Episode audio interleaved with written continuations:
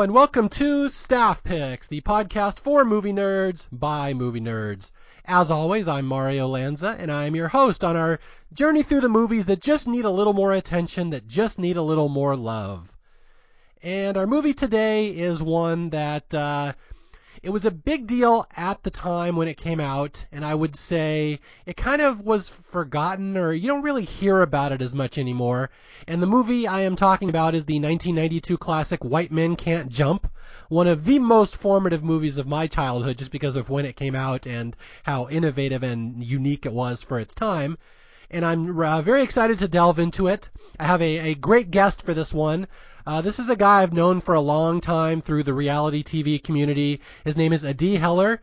He uh, is a uh, works in healthcare management, but I, le- I believe his side job is he works for comedy sports and he does a lot of improv comedy and he loves 90s movies especially. He's a big fan of 90s movies, just loves top, delving into entertainment topics and stuff like that. I'm very excited to get him on to talk about a movie that there is a ton going on in this movie and you need the right kind of host for this one. So welcome to talk about White Man Can't Jump, Adi Heller. Thank you. Glad uh, that we got another white man uh, for this film uh, an expert on the movie. Yeah, I felt that would be the optimal pairing, two white guys to talk about this movie.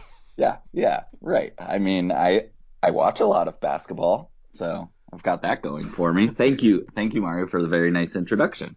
Oh yes, and you're someone I've wanted to have on the show for the longest time. Adi is one of the smartest guys I know. Just um, my history is I know all these people through reality TV world and email, and I just talk to them online, and, and then I just kind of I file away in my head people that I think have a lot more, more to say than other people. And Adi is a guy I've always wanted to have on the show, so I'm very excited that we finally get to meet. I am also very excited. I was an admirer of yours uh, for probably like seven or eight years before we made any contact uh, through the online fandom. Wow. Uh, so it's pretty cool to me, honestly, that we now, you know, have met and talked a whole bunch and I like the show, so I'm really happy to be part of it. Awesome. Yeah, that that's so cool. And and uh, just to jump right into this, there's a lot to talk about in this movie. Um, why why are you the perfect choice to host this episode? I am curious because I yeah. I, I, tend to pick people. I, I assign them. Okay, he would be good for this one. She would be good for that one. I don't I don't remember exactly why we came to the decision we were going to talk about this movie. This is one we decided well into last year, it was like in the first season of Staff Picks, and I just never had time to get this one. Do you remember why we decided you would be the perfect co-host for this one? So I yeah, so my experience watching this movie the first time was very formative for my life. I uh, watched this when I was nine years old in the theater with my dad and my mom and my sister. Uh, my parents definitely didn't know what they were getting us into. Uh, and the characters and the lines from the movie became like recurring characters in my family's life growing up. So this is the the movie is in a lot of ways kind of in my DNA at this point. So, um, so I was once I saw it on your list of things you were considering, I was like, give me that. now, a nine year old seeing this movie for for people who don't know, White Man Can't Jump. This is right up there with like the South Park movie and the amount of profanity per minute in a movie. So and boobs and boobs, yeah. So I, I would love to know how uncomfortable was that experience with your parents. It was I think the second most uncomfortable experience I would ever have at the movies with my family. Uh, because a few years later, we would all go to see American Beauty together and watch statutory rape uh, together. But yeah, so it was definitely uncomfortable. We did not talk about the things that made us uncomfortable, like like good East Coasters. Uh, and uh, but but on the other hand, we totally leaned into everything that we loved about the movie, which was just all the the trash talk and all the jokes and Rosie Perez specifically.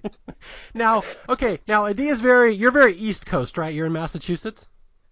Yes, yes. Raised, not born. I was born in Israel, but uh, raised from the age of one and spent pretty much all my life in the Northeast. Okay, so you're very East Coast, and I am very West Coast. I was raised in Seattle and then went to college in the Santa Clara, San Jose Bay Area. And now I live in LA. So we have a little mm. bit of the East Coast, West Coast thing. We'll be be able to provide both perspectives on this movie.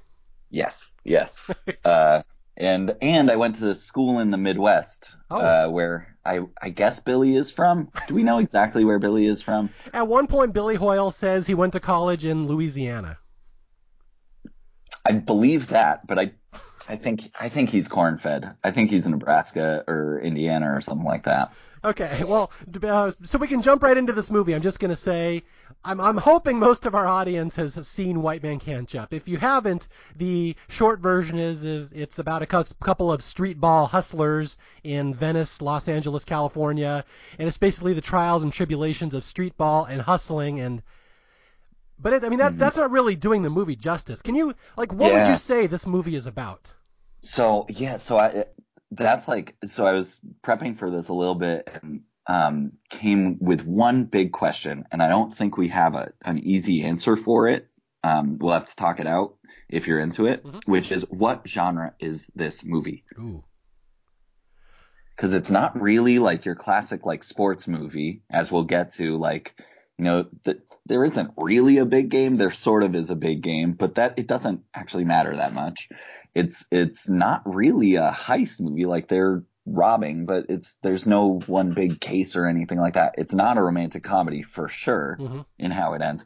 So anyway, so what is this movie? It's like uh it's a time capsule of basketball culture on the streets of essentially Venice Beach in LA in the early 90s, late 80s, and uh, it's it's guys struggling in a really rough economy, hmm right? uh, and just like trying to make some fun in their life while they do it, and not have too much blowback on their personal lives, and then kind of failing at that. Yeah, that's interesting. I've been thinking about that since you were talking. What genre is this? Let's let's get back to that at the end of this episode. For remind me if I forget to do that because I just want to say, yeah, the one thing that you mentioned there that this movie is like set in a specific place. I'm not sure I mm-hmm. could think of another movie that's more of its time and could not take place anywhere else in history than White Man Can't Jump as Venice basketball courts in the early 90s. Like Yeah. someday they may try to remake this movie, and I'm like, why? Like, there's no point to remake it because it is so specific to a certain point in time. Like the culture, the music, the dialogue, everything in this movie screams like early '90s to me, and that's the one thing that always jumps out. Like it is just of its time, and there's no reason for it to go any other point in history. Like this movie just had to be made right then. There was apparently talk about a sequel shortly thereafter, which I think probably could have worked um, if you did it right away. Mhm. If you did it right, right away. But I think what you're saying is totally correct, and I don't know enough about street ball culture to know like if they did something, it would almost have to be set in a different place, like maybe New York. You could do something in Brooklyn, Mhm. um, or something like that. Like maybe kind of have a sequel in spirit or a reboot in spirit, but trying to do the same thing again is just unnecessary, you know, and also totally out of time at this point. So you're saying you're saying you didn't grow up in street ball culture. The the Jewish kid in Boston did not grow up playing street ball in L.A. I I played uh, in the weekly rec league in the gym. Uh, Was there a lot of trash talking, a lot of mother jokes in there? there there were a lot of angry parents in the stands who wanted calls to go in favor of their children. it's the closest we got to that trash talk. Okay, here's my story. This is something I've been saving for this podcast. Is that you were nine when this movie came out. I was 18. This movie came out in uh, I think March of 1992, and I was just turning 18. So it was my senior year in high school. And I will always have fond memories of this movie because I played a lot of basketball. People would be surprised at me being such a dork that I played basketball, but I I played for years, and I used to play in the the the, the Bellevue Boys and Girls Club. I played at home. I played at uh in the Mormon. My friends were Mormons. We played in their stake center. So I played tons of basketball, but like nothing like the street ball in this movie, which was a totally different world than I was in. And so Yeah. this is what I always remember is that all my friends playing basketball, we all saw this movie in 1992, and within a week, it was just tons and tons of white suburban kids talking like they were street ball guys in Venice. And it was the Yes. hol- most hilarious thing because there's no context for that kind of culture, but we all thought we were going to appropriate it. So it's just these white kids all thinking we're black street ballers for the next six months. Well, that's what I was going to say was the other thing I was thinking of when you were talking about how of this its time and place this movie is is how influential it was. You know, at the time that it came out, Yo Mama jokes were not a mainstream thing. Mhm. And there's a huge uh, one set of the trash talk in the middle there is straight Yo Mama jokes back and forth for like three, four minutes. And then, um, like the flipped up hats became a big thing after this. And like, um, I'm trying to think of a few other things. Like, so just going back to the idea of like a reboot, like all the things in it are now cliches, but they weren't when this movie came Yeah. out. I'm not sure I'd even heard a Yo Mama joke before that, and I'm just thinking about that when the minute you said that, is that like uh, three three months after this movie came out in my high school yearbook, we got to write what we were going to do for the future, like make your predictions of when you graduate and in 20 years what your job's going to be. And I wrote that I mm-hmm. wanted to be a writer for Late Night with David Letterman. That was one of my, my goal. And I said my top 10 list of the top 10 mama jokes will win on a numerous awards. So apparently this movie, it influenced me so much, I was now basing my future career off of this movie. Yeah. Yeah. And it, and it all played out. Yeah, exactly that. That is exactly how my life turned out. Yes. yeah, but the other thing is that that that, that something we cannot overstate enough how influential this movie is and how you know of its time it is is that this is what I always talk about. And this is unless you grew up in this era, it's hard to really know this. The when the 80s became the 90s, that's such a mm-hmm. distinct memory for me as a kid because the 80s was very much a this white bread culture. Everything was kind of you know white suburban stuff. And then in the 90s, all of a sudden you had like In Living Color, you had rap music, White Man Can't Jump is right there in that. Like it started getting a little more urbanization, like a little more blackness into pop Yeah. culture, and it was like that was the coolest thing ever. Like everybody I knew loved In Living Color. They loved, you know, MC Hammer, even Vanilla Ice begrudgingly you'd kind of like him, but like this movie is just a perfect time capsule of like, what that time looks like. Yeah. And it's right when it shifted. Like Yeah. 92 is really when, like right there. Yeah. One would say as Michael Jackson was getting less black, culture was getting more black. That is, that is literally correct. Yeah, it's a litmus test I like to use right there. Okay, so before we delve into the intricacies of White Man Can't Jump and why it's so unique and special, I want to talk about a couple things. The the casting is a big deal in this movie. Yeah. And Yeah. that's one thing that Roger Ebert really loved about this movie. He's like, you know, I'm not sure I've ever seen a movie where the writer knew the characters as well as this movie. Like, you, he knew exactly who Gloria was, he knew who Sidney was, he knew who Billy was. They're all perfectly cast. And like, I, I want to hear your thoughts on that. What do you think of the casting and the three main stars of this movie?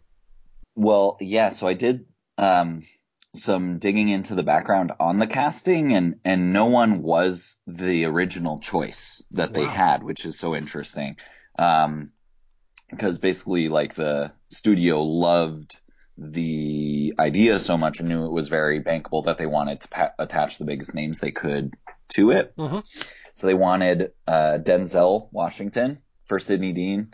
They wanted Keanu Reeves for Woody Woody Harrelson uh, for Billy Hoyle, Okay. and they wanted uh, white women originally for Gloria. Who who is it that they originally had? Um, I'm trying to pull it up here.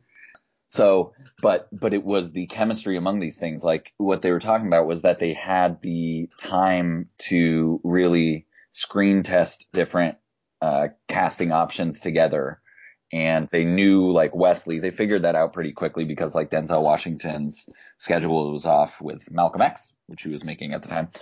And, um, and then, so then they like saw the chemistry with Woody Harrelson and they were like, this is the guy. And Woody, it was like perfect timing for him because he was like desperately trying to get out of his Cheers typecasting. Mhm. And then, uh, Rosie Perez was kind of the similar thing, like just trying to break through and uh, and she read it and she was like, "This is the role for me," and she just committed to it in the audition and and played so perfectly with the other two that they had to this this is Gloria now. Now, now, was she an actress before this? I know for people who don't know, she was in In Living Color. She was like the, the choreog- choreographer of the flight of the the Fly Girls, Right. and then she was in what was the Spike Lee one that the, she was in Do the Right Thing. okay? So she was already an Yeah. established actress. So yeah, she was in that, but it was like an indie thing, and this was her next project after that, Okay, which which I think is three years later. So she had a bit of a dry spell. And I will say she was without question the most polarizing person in this movie. Like Right. I, I can't count the number of people I know who hate this movie because they can't stand Rosie Perez. And then there's other people like me that like I can't picture anybody else in that role but Rosie Perez. She's Perez. so good. She's so good. And like one of the other things I'm thinking, I was thinking about with the movie is uh, Ron Shelton, the director. hmm Uh, his prior film was Bull Durham, Yes. And so I think of Rosie Perez in the Susan Sarandon spot as like the woman who's hyper intellectual, who's kind of like inspiring and pushing the guy to better himself. And and I love I I just love thinking of her as this movie's Susan Sarandon because she's so different in her voice and her delivery and everything about her, but she's brilliant. Yeah, I'm glad you brought up Bull Durham, and that's a very important thing that's going to come up in this podcast. For people who don't know the history, Bull Durham, written by this guy Ron Shelton, and I believe he directed it as well. Right, right. And then this is his follow-up movie, and they are very similar movies. In Mhm. fact, I've always argued that Bull Durham's not really a baseball movie. I would argue that this isn't really a basketball movie. Uh, But they're very similar, and like you said, what genre would this fit in? I'm not entirely sure what genre Bull Durham fits in either. So it's kind of a Ron Shelton thing. Right, right. It's the Ron Shelton conundrum. Yes. Mhm. All right. And then one more star I want to talk about because again, I cannot picture anybody else in these three roles. I'm not even going to get into Keanu Reeves as Billy Hoyle. I cannot picture that in a million years. well, they said they said he was doing so many things well, but he was just awful on the basketball court. Like el- he was all elbows, all clumsiness, which like thinking forward to the Matrix. Anyway, like th- he figured something out. Yeah. anyway. I was going to say, ironically, Keanu Reeves was not the chosen one. Thank you. I'll be here all week. Thank you. I like a co-host that will provide me with rim shots. yeah, yeah, yeah. That was my soundboard. Yes. Yeah. All right, but the the star I want to talk about is Woody Harrelson. And I mm-hmm. just have to talk about this because this is something that's kind of been forgotten over history is what an amazing thing it is that Woody Harrelson even became a movie star at all. Right. Because up until this movie, he was Woody from Cheers. And if people have never seen Cheers, Woody was, you know, the hayseed, the Midwest guy, like you said, corn fed. Like Yeah. that's what Woody Harrelson was, and he was so good at that role that nobody thought he could play any other role ever. He was so mm-hmm. typecast. And then this movie comes along, and not only is he a different role, but they managed to work in the whole Woody thing as part of his hustle. So it's like Yeah. so perfect for a Wood a actor like Woody Harrelson at that point in his career. Like they totally subverted what you thought he was going to be, and that becomes part of his character. It's like he could not have asked for a better movie to make the transition, or the, he could not have asked for a better role to make the transition into movies. I had the exact same thing written down about how they used the like Woody persona Mhm. uh, as the jumping off point for his hustle. Because I think that's so brilliant. Like it's almost like they're kind of sending a message to the audience Mhm. in that moment. Like you think he's just this chump, he's this bumbling guy, he's out of place, uh, but he knows exactly what he's doing. Yeah, and it's crazy because again, that's been lost to history. That I knew so many people that just laughed when they saw this movie, the trailer, at this, when it first was being uh, in, reviewed and stuff, and like 1st getting advertised. Like Woody Harrelson in a movie, and he's not playing Woody. Yeah, I don't think so. And not just that, but he's playing like theoretically like a tough guy. Yeah, like, he's a you know? tough guy. And what's funny is that Woody Harrelson in real life is much closer to this than he was to Woody the bartender. Yeah. And that's that's something I did. Yeah, he's like I read that too. Is that he was like really good at basketball. He was like a basketball star in college. hmm Yeah, shooting specifically. He's like a great shooter, which is funny because I hate his form. oh no, we're gonna critique Billy Hoyle. I'm not sure we should be doing that. I mean, not critiquing. I'm just like, I, I don't know. It, it, you shouldn't learn lessons from it. That's all I'm saying. Yeah. Okay, well we've done a lot, a lot of preamble here, and but there's so much to go into in this movie. But again, that's the one Yep. thing that I just want to get through to people that this is not really a basketball movie. And I've heard people say, "Oh, I didn't want to see it because I don't like sports movies," and I'm like, mm. just forget that. Don't even go into it with that mindset. If you've never seen this, it's just so fantastic and such a little time capsule of an era of time that I cannot imagine a person would not like this movie. Even even your mm. parents, Adi. Yes. No, they loved it. They loved it. Oh, those sex scenes were fantastic. They loved it. I mean, they probably did, which is very uncomfortable for me to think about still. Okay, Even so though I know they're people. they're whatever. they're people just like the rest of us, you know. And you wouldn't be here without that. I hope you realize that. That's right. That's right. Without the way that scene makes them feel. All right, so we're going to delve into the movie here and again. It's a movie that's kind of about basketball, but it's more about, and I wrote five words here. It's about perceptions, it's about race, it's about money, it's about winning, and it's about losing. hmm Anything else I Mhm. left out there? That's pretty good. All right. Oh, I, I, guess that's good. listening versus hearing, that's in there as well. There's a lot. There's a lot of topics Although here. that's that's like kind of just a subset of race, I think. All right. Yeah. yeah. I'm sure we'll get into the racial discussion. This won't be uncomfortable at all. No, no. And we're totally qualified experts. Exactly. Yeah. With a title like "White Men Can't Jump," they throw it right in your face to start this movie. Yeah, which apparently, so that was um, just sorry. One quick aside. Um, that was already a catchphrase that was out and around at the time. So I was only nine. I did not know it then. I didn't know it until the movie, but I was reading in the oral history that that was like a debate uh, in among the production team of of whether to ultimately title it that and include that line. And they were like, "It's too perfect. It fits this thing." a hundred percent like we can fit it in organically into the movie, so they did it. I, I would just say my back history on that is that I played, I lived in maybe the most overwhelmingly white place in the country, the Seattle suburbs. And every kid I played with was white, and none of them could touch rim, let alone dunk. So there's probably something to that. Sure, sure. Yeah. well, the the accuracy of the line. Yes. Although, did you hear about the translation of the title? Just to go on one more aside. I did not. In that, in a lot of European countries, they didn't like the title because it didn't mean like white man can't jump. They don't really get that thing, and so they would kind of translate it to white man can't score. And the way it actually came out in the translation in a lot of European countries is white men can't put it in. So, Oh which is even worse than white men can't jump. So there, there you go. So in European countries, it's all about white men not being able to put it in. Right. That's loaded. Yeah. I don't know if your parents are taking you to that one. That's a porn movie. Right. Uh, yeah. That one, that one I'm I have to wait until the internet.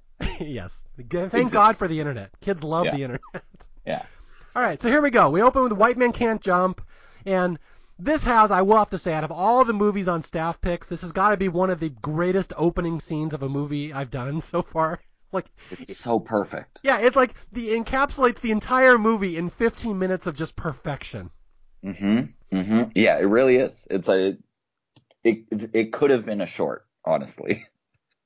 It's I like the rest of the movie, but like that 15 minutes in and of itself is perfect. It's the movie. I always kind of forget there's a movie after that. hmm Yep. So from the 20th Century Fox, uh, they remixed it, which was not a normal thing back then at all to mess with the uh, the opening title from the production company. So they did a remix of the 20th Century Fox theme uh, with a hip hop beat Ah, to immediately start the movie. Literally the first thing that happens. all right. That's letting you know right off the bat. We're going to urbanize this movie a little bit. This is not what you're used to seeing in a movie. Mhm. Okay. So here we go. This is set in Venice, California, on the very famous Venice Street Courts. And I know you've said you've been there once, right? Yeah, I think I was like 17. So yeah, it was a little while, but yeah, it's gorgeous there and it looks exactly the same because they shot it on location. Yeah, and I live in LA. I live a little bit in the Inland Empire, but I've been out to Venice many, many times. And yeah, if you've seen the movie, that's exactly what it looks like. It's just a boardwalk, and it's just guys playing basketball, and there's all these courts, and then the beach, and then there's a uh, weightlifting, like a little muscle. It's called Muscle Beach. There's a little weightlifting section where people just stand out there in the sun and like pump iron and show off. And a lot of people don't know that's where Arnold Schwarzenegger first became famous. He would sit there on the beach and work out. So it's a very iconic place, and there's a couple of movies have been set there. But yeah, this is our setting. And Woody Harrelson basically just was walking down the street and he sees these uh, three guys. What are they? The Venice Beach Boys, these a cappella singers. Right. Yeah. Who I think are real. Yeah. Uh, I didn't. Yeah. Uh, and, and they're just, and he walks up and he's listening to them and they're singing, uh, what is it? Uh, Closer Walk with Thee. Yeah. And, uh, and at the end, he gives them some applause and they have, uh, some back and forth. Uh, and then, uh, they expect a tip and he jokes and pretends to give them a 50 and then gives them a five, I think. I think either a, a five or a one. and uh, they uh, it's a dick move, which is a bad way to make your entrance. It's a good intro to Woody. He is kind of a dick. Yep. Yeah, this is where we learn that these are the famous Venice streetball courts where the best basketball players around the world come to just show off. And again, it's a real thing. Go down there any day and you can see these guys playing basketball. And Woody basically says, you know, this is there was these two legends. This is uh, the Duck and uh, wait, hmm the King and the Duck. They were the two that ruled these courts. And he's like, those guys were the best ever, but now I'm the best. So it's basically he's making his announcement, and he's just going to wait around until the street ball guys show up later that day. And oh, a lot of fun is going to have happen now.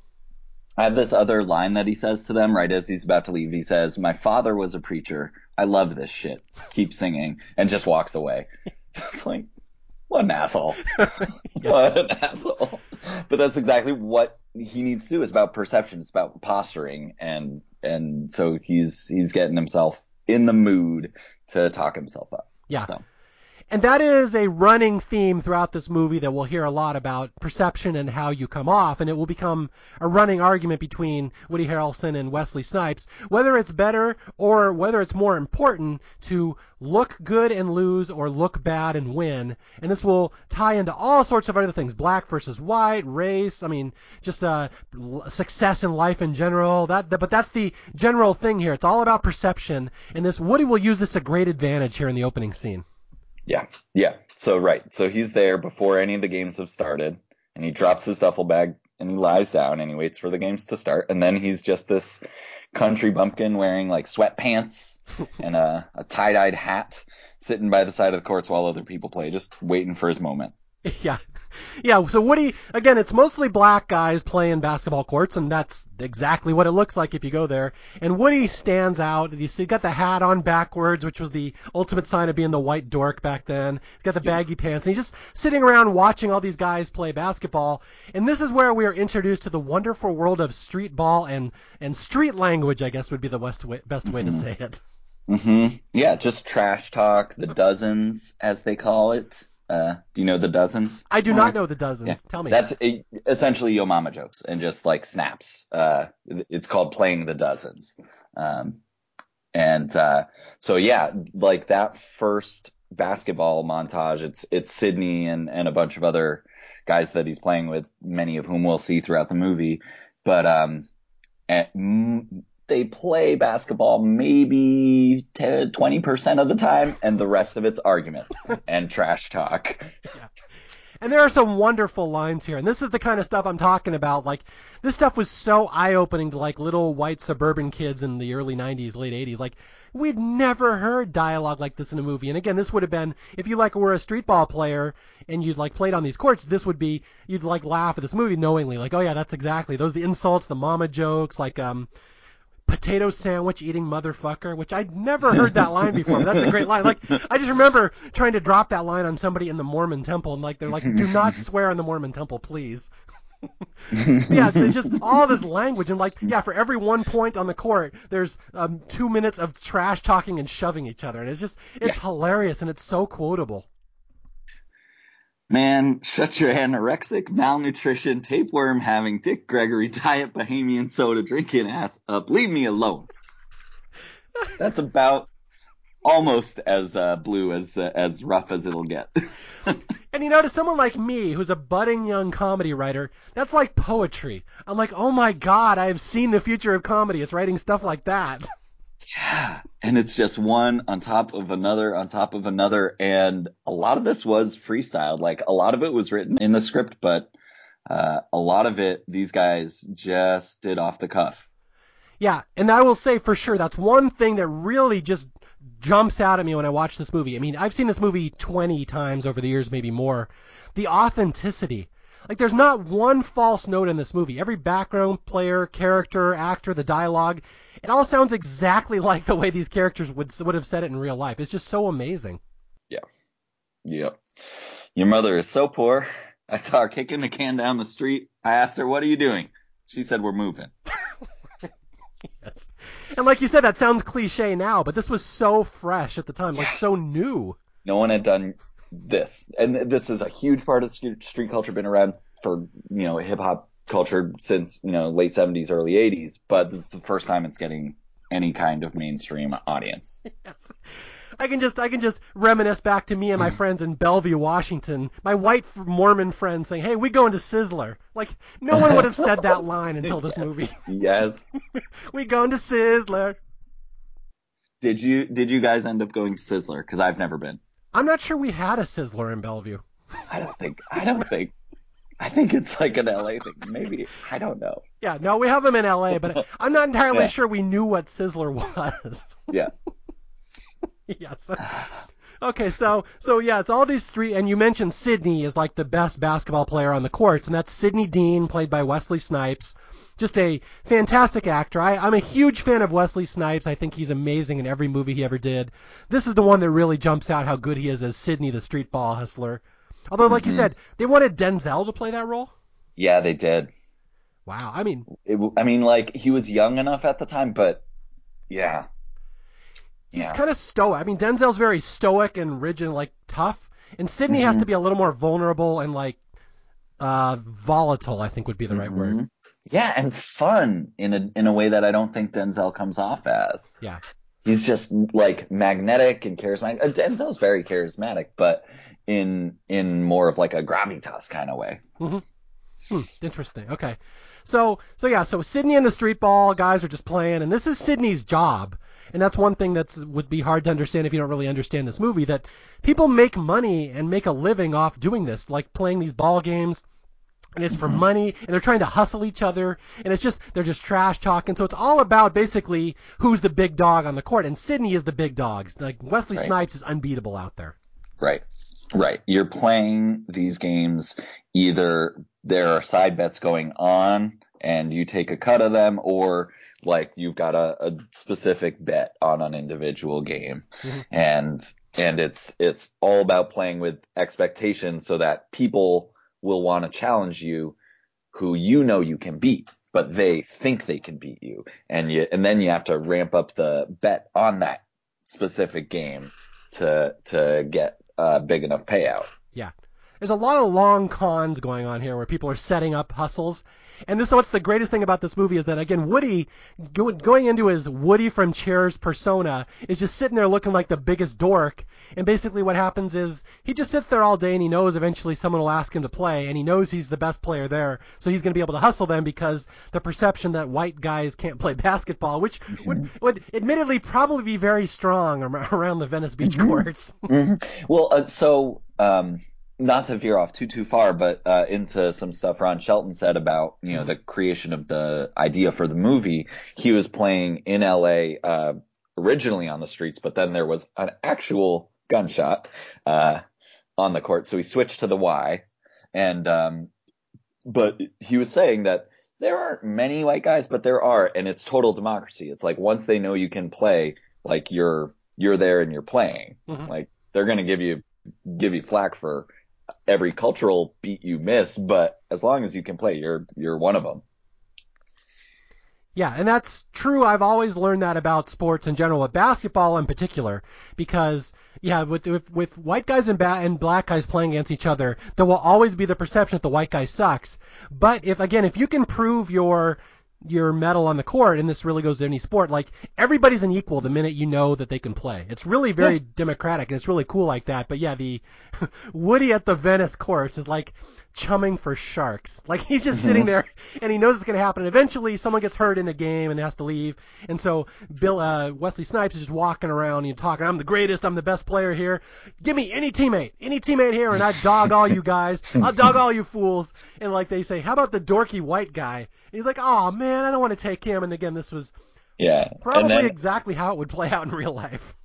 well, and then uh, Billy leans into it and uh, he starts doing like his Jane Fonda stretch routine that he just takes forever for and looks like he's the oldest, least athletic person out there in addition to every assumption they have about him because he's white and uh, and and not he doesn't drop the character until the ball starts moving for an actual game. Yeah, Yeah, so what happens is in the first round of the hustle, Woody ends up beating Wesley Snipes.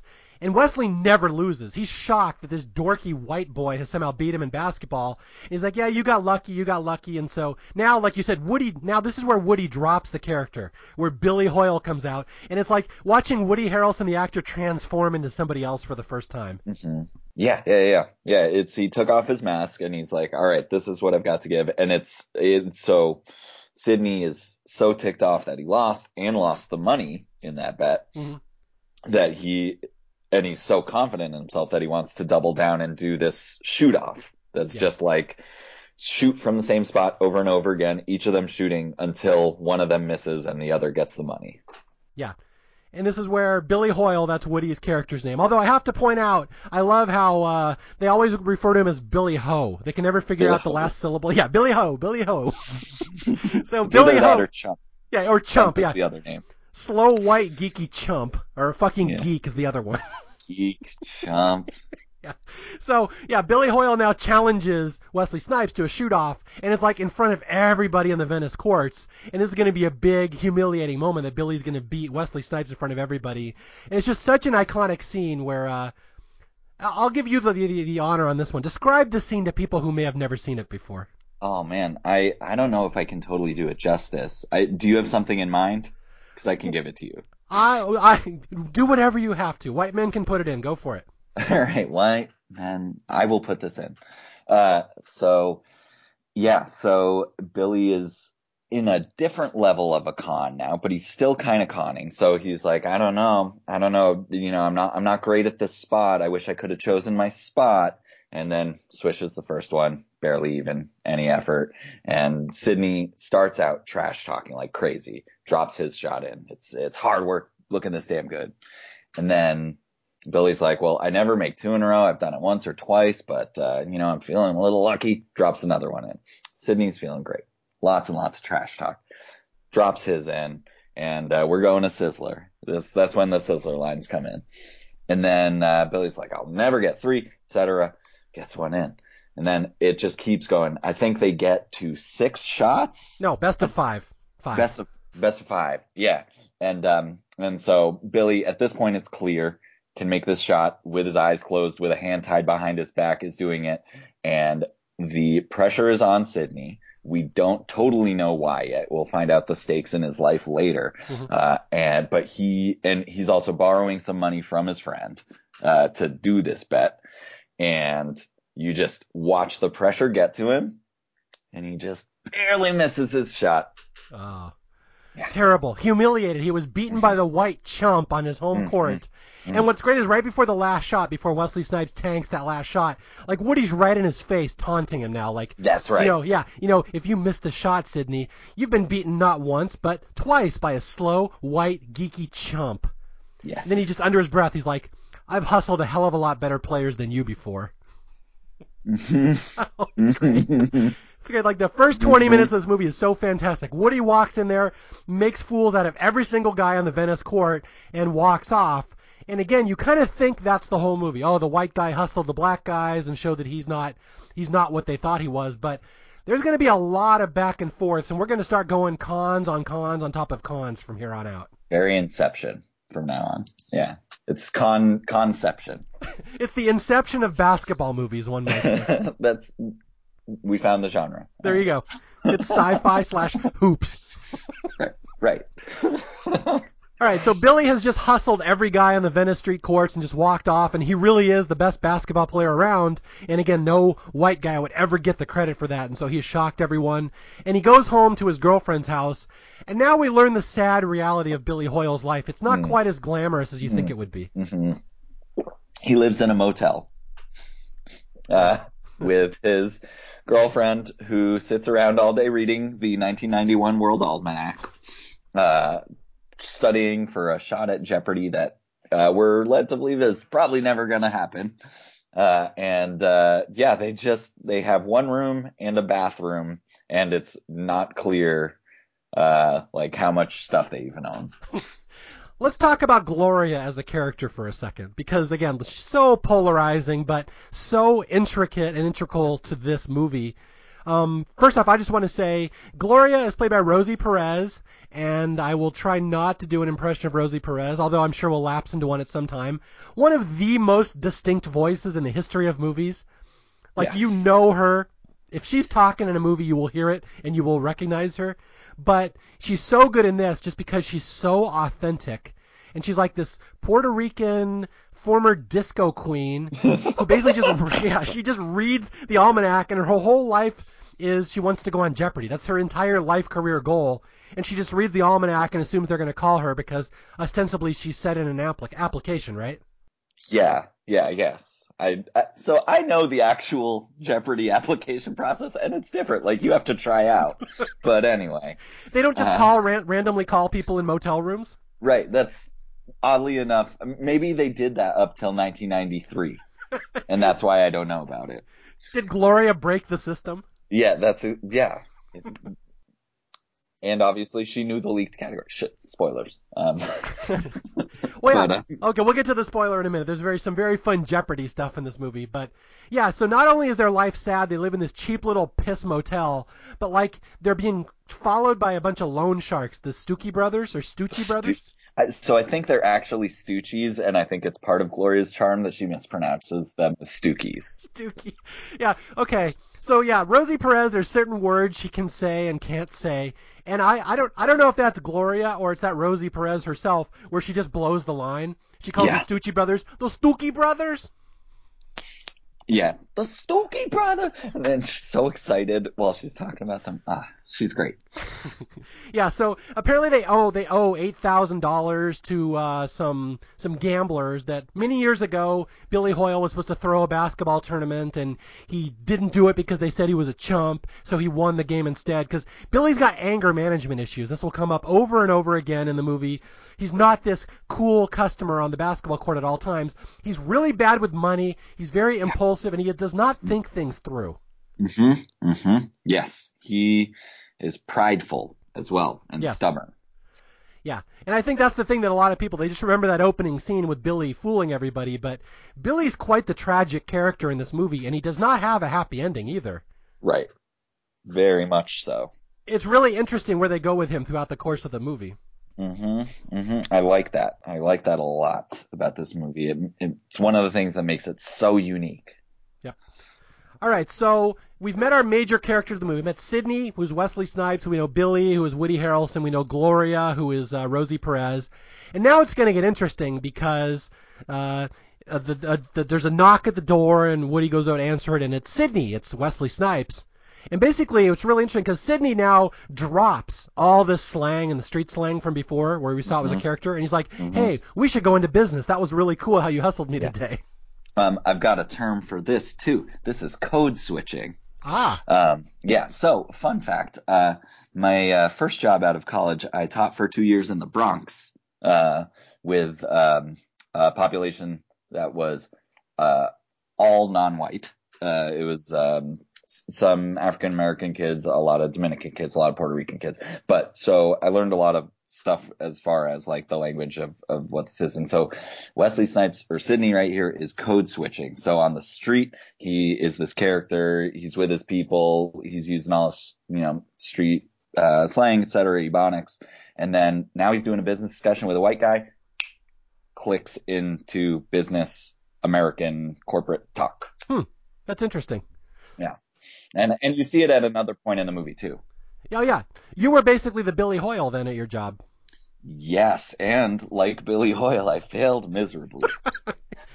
But yeah, that is interesting when you said we see this later in the movie, the code switching. Yeah, Wesley, he's such a good actor, you can buy him as both these roles, as like, you know, the streetball hustler and the very dedicated family man slash businessman, and he'll kind of ping pong between those characters throughout the movie.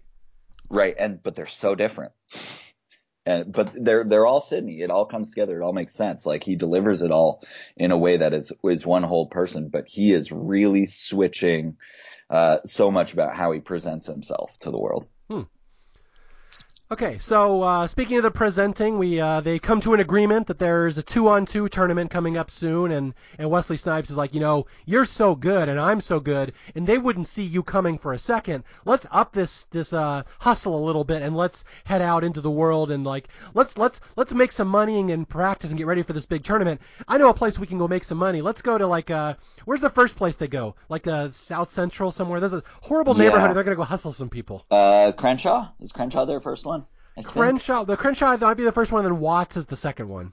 Yeah, I think that's right. Yeah, and just for non uh, Los Angelinos, I will say those are not places where you'd see a lot of white people showing up and hustling black guys on the street courts. They they are they're neighborhoods that would be called predominantly black, which is to say that they are black. yes, Woody would stand out like a sore thumb. yeah. Yeah. Okay, yeah, so they go to Crenshaw for the first game, and this is one of my favorite scenes in the movie where they hustle Raymond. this Raymond is amazing. now you know Raymond is a former NBA player, right? Yeah, it's uh what's his name? Marquez Johnson? Marcus Johnson. Yeah, I think he played for UCLA and then he played in the NBA as well. But yeah, he's he's hilarious. Just this big thug, scary guy, and they uh, a broken man kind of. Like his character my sense of the character is that like he was a high school college basketball star or something like that and then it just didn't pan out for him so he turned into crime and he's in and out of jail and he does not know how to solve his disagreements without violence. so so you're saying what we need is a Raymond prequel where we learn the backstory of this broken character. Yes, and it's going to be played by um it's the uh shoot, uh Childish Gambino. Oh yes. So Donald Glover is going to play young Raymond. Glover is going to be Raymond and we find out that that's also Lando. Wow, I had no idea. This really is Inception. Yeah, yeah, it's it's it's part of the expanded Star Wars universe. Okay, so yeah, Raymond is just big, this big, big talking guy, loud guy, just kind of a like a, a thug. You, you hate to use that word thug, but there's no better word than thug to use Raymond. He's just a big mm-hmm. bruiser. And Wesley goes and they play some basketball, and it's the same old hustle we just saw before, where, where Wesley's like, you know. I, I I can beat you with the hand tied behind my back, Raymond. Pick anybody here, anybody on this court, and I'll I'll be my teammate, and we'll beat any two of you. And so, of course, this is where we see Woody sitting there doing his stretches, right? He's doing his Jane Fonda stretches. God, again. he loves the stretches. it's so good. It's such a good character tick. And how limber do you think he must be after all those stretches? Right. Yeah, no, it, it makes him jump higher. That's what it is. Almost high enough. Yeah, almost high enough to put it in. White men cannot. So, this this my personal favorite line in this movie that I've been saying this for years, for like 25 years now, where they they see Woody sitting there, and Woody, of course, has this dumbfounded look on his face, like he doesn't even know what basketball is, and they're like, "Hey, chump, you want to run?" And Woody's like, "You mean play basketball?" Which is, No, play hockey. yeah, so Woody is picked to be Wesley's, and again, this is all the con, and there's a five hundred dollars on the line. And we get a great, a great iconic scene where Raymond has to go raise the money quickly. Oh God, yeah, this is amazing. So Raymond uh, needs to get the money for this bet because he's so sure that he's going to beat Sidney and this chump. Uh, so he goes to his car, and I hundred percent every time I watched this, at least you know for for a while until I knew it, thought he was going to get the money, but he's not. He opens his glove box. And he gets out a gun, and then he puts a mask over his head, and he goes into the convenience store right next door to the court he clearly plays at every day. and then he goes in and tries to hold up the guy, and he's like, and the, the guy behind the counter's like, Raymond? and he just shames him. He just shames him right there. yeah, it's great. Yeah, Ray, and apparently this is a thing. I read Ron Shelton gave an interview that this was how you knew a street ball game had reached its end when somebody goes to the goes to the glove box. Oh God. Yeah, so this was like a thing. If the, if the game is devolved, someone was called for a foul when there wasn't a foul. He's going to go to his car to the glove box for his gun. Every that means it's, it's code for everybody run. The game is over. Um, so you know uh, Ron Artest or uh, Meta World Peace? Yes. uh, the basketball player who was also on Celebrity Big Brother one. Um, he uh, had a similar story to this about uh, growing up uh, playing basketball in the streets of LA, uh, where instead someone went over to a table, snapped a wooden leg off of it, and impaled somebody with it. wow. and he just dropped that in an interview one time post game, and everyone was like, "I guess, I guess that happened." I will point out that never happened in the Mormon basketball games I played in. Good to know. Good to know. How about at the Jewish Community Center? Not much. Not much. No. No. Just just a couple people lost their contacts. Man, they were fitting in the dog you. right. Exactly. That was the hustle. Was like, oh, he lost his contacts. He's going to the glove box. Everybody scramble. Right. No, Yeah. it's for saline solution. So that's where you keep it in the glove box. yeah, yeah. so anyway, so he he fails the holdup, uh, and uh, but uh, is able to sell the gun for part of the money. So that's what they use to make the bet. Yes. So the hustle continues, and Woody and Wesley end up beating this guy Raymond, and Raymond's furious. Now he goes for his second gun, and he's going to blow everybody away, and they flee. So basically, this is the great thing about Woody and Wesley's hustle is that it will always end with them fleeing the court for their lives because they just scammed the wrong person. Yep. Which turns out to be everybody. Everybody is the wrong person. So they raise 500 bucks here, and it's like a big deal because this is how, again, how Woody and Wesley make a living. They do this, they travel around, and now they're a team. So they're like, this is like the Avengers of basketball hustling. Hmm Yeah, yeah, they're a super squad, super friends, and they and I really enjoy this uh, breakaway from this scene where they jump the fence. Gloria's been sitting there in the car uh, studying the World Almanac, uh, and then they uh, you know make a beeline, make their great escape, and that transitions into this scene where you have the three of them uh, and starts like the fir- film's first race discussion. Oh yeah, yeah. This is a really iconic one. It's very interesting. There's a lot going on in this scene where, first off, they talk about how amazing it is they're able to hustle people, and they compare themselves to uh, the King and Duck. Like these were two guys that used to run the courts, and like we could be the King and Duck. Like we're gonna be the kings of of L.A. No one's gonna see us coming.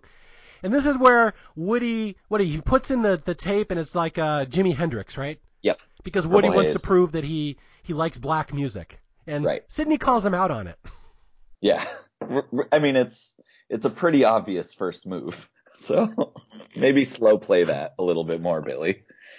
Uh, yeah, he, he calls him out. He's like, you can't play this, uh, music because, uh, because, uh. I, I bet you don't know anything about Jimi. And, and Billy says, oh, what? I, I listen to him all the time. I love his music. And he's like, you listen, but you don't hear. Although they do point out this is yeah, where the whole discussion if white people can actually hear Jimi. hmm And it will come up throughout this movie, listening versus hearing, and it's kind of an interesting because it parallels how Woody never actually listens to his girlfriend. But Mhm. But then there's the whole thing where Gloria points out, you know, I know my Jeopardy. I know that Jimi had a white drummer, and so it becomes no way. There's no way he had a white. So yeah, lots of race discussion and stuff. You And just- his whole rhythm section. yeah, you just see the tension. There's this underlying black and white tension throughout this Yeah. whole movie. I mean, again, obviously, a movie called White Men Can't Jump. You think there may be some edgy race tension, but yeah, you see it bubbling Yeah. to the surface here. hmm hmm Which, you know, I mean, to get into the real world, like months after this are the Rodney King riots in LA. Yeah. Uh, so it, it is obviously right there under the surface and it, the movie would have had no credibility if it didn't go there. Yeah, that's that's. I hadn't thought about that. The LA riots were April of '92. Like it would have been almost exactly when this movie came out. Like very within Yeah. a month. Yeah. Huh, Yeah. that's interesting. I never would put the two and two together, but yeah, they're very similar. I mean, it's, it's a, you know, in LA history, it's like one of the biggest, you know, cultural touchstones is, you know, where were you when? It's like one of those things.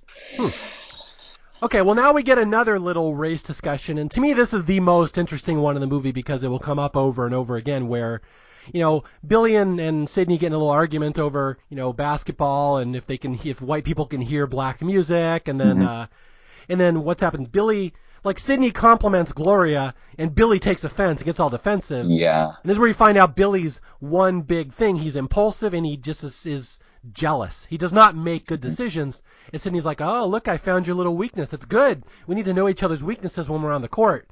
And this is where this is where Woody Harrelson says the line, and it's really interesting. And again, if people are not used to movies going into discussions like this anymore, but it was really interesting in the 90s because you could just kind of think about this where where West where Woody Harrelson says, you know, the difference between black and white is that black players would rather look good and lose than look bad and win. Like you'd be horrified if you did what I do, Mhm. look so bad and win, but I just care about winning. So it's a big white and black thing that black people are more into the style points.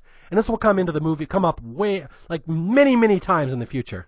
Yeah, yeah, it's a really. It, I I thought about that phrase and like what it means and what the movie wants to take uh, fr- us to take from it Mhm. uh, a whole lot because I think it's really interesting. It, it's it's only Billy that keeps saying this over and over and over again, and it's like, what really is winning, Billy? Mhm. you know, like you think you would rather look bad and win, and that's the choice you make, but you only do that on the court. Huh. Like you, you know, I, I, I think there are levels to it that, that the movie wants us to go into. Hmm, interesting. Um, Yeah, yeah. Well- been- well, it's followed up- it a lot. I was gonna say it's followed up in the next scene where Billy and Gloria are talking, and we find out right then that just Billy is just not good with people, and that Mhm. Gloria is telling him things like "I'm thirsty," and so he gets her water, and she's like, "No, Billy, you're supposed to listen. You're supposed to sympathize. Don't try to solve my problems." And this is one of those things you get the sense that she's told him this many, many times over the years, and he just doesn't get it. And so, like you Mhm. said, Billy isn't winning. He doesn't win in life. He thinks he does, Yeah. but he never does. Yeah, no, he makes so many more wrong moves than right. Um, but before we move too far on, uh, I'd be remiss to not note that uh, when they dropped Sidney off at his place, did you catch what Sidney called it? Uh, he calls it the jungle at one point. And then he it? calls it, and then he says, "Welcome to Trump Towers." oh, very topical. yeah, them them good old days when it was a light-hearted reference to throw into a movie. Oh, All right, and we do learn this is there's a couple scenes here in the middle where we meet Billy and his relationship with his girlfriend Gloria. We also meet Sidney and his relationship with his wife. And again, at home he's a totally different man. He's like a loving family man, and we learn mm-hmm. There's a lot of tension between him and his wife that she hates living in the ghetto, she hates these apartments, she's trying to get out, she wants to buy a house. So there's a lot of pressure on Sidney to leave this world he's used to and, you know, like uh what would be the right word? Uh legitimize where become like a stay-at-home Yeah. dad and his wife gets a job like get away from playing ball for a living have a real job and a real house so there's a lot of pressure on sidney to leave this world right, right. We're we're finding out in you know in Billy's introduction, we found his stakes. Like he's got this loan issue uh, holding over him. He's got Gloria who wants them to make it big. She's got dreams, and uh, and now we know Sidney's, which is they're a little more practical and a little more real. Yeah. Um, there's there's an actual kid. There's a an actual home in a rough neighborhood that they want to get out of. Yeah. And i kind of forgot until i watched the movie today how that leads into the next scene that sidney's under a lot of pressure to make a lot of money to get his wife out of this dangerous area into a real house and so this is where we go to the next scene where woody and wesley are going to hustle in watts which is one of the Mhm. worst areas you'd want to get you don't want to get in trouble in watts Mhm. and they go there Mhm. And it's the exact same hustle. Woody is the, you know, what's the exact phrase? The scraggly looking motherfucker that they pick him to be on Wesley's team. They try to, they try to hustle these guys in Watts, but this one's for much more money. This one's for seventeen hundred dollars, and all of a sudden, this time they lose. They lose the hustle, and uh, Woody and loses if all I his money. recall correctly, it's basically all Woody's money. It's all Woody's. Yeah, Woody has basically taken Gloria's Jeopardy money plus the money that he hustled before, and yeah, it's all Woody's money, and basically they lose it all that day in uh, Watts.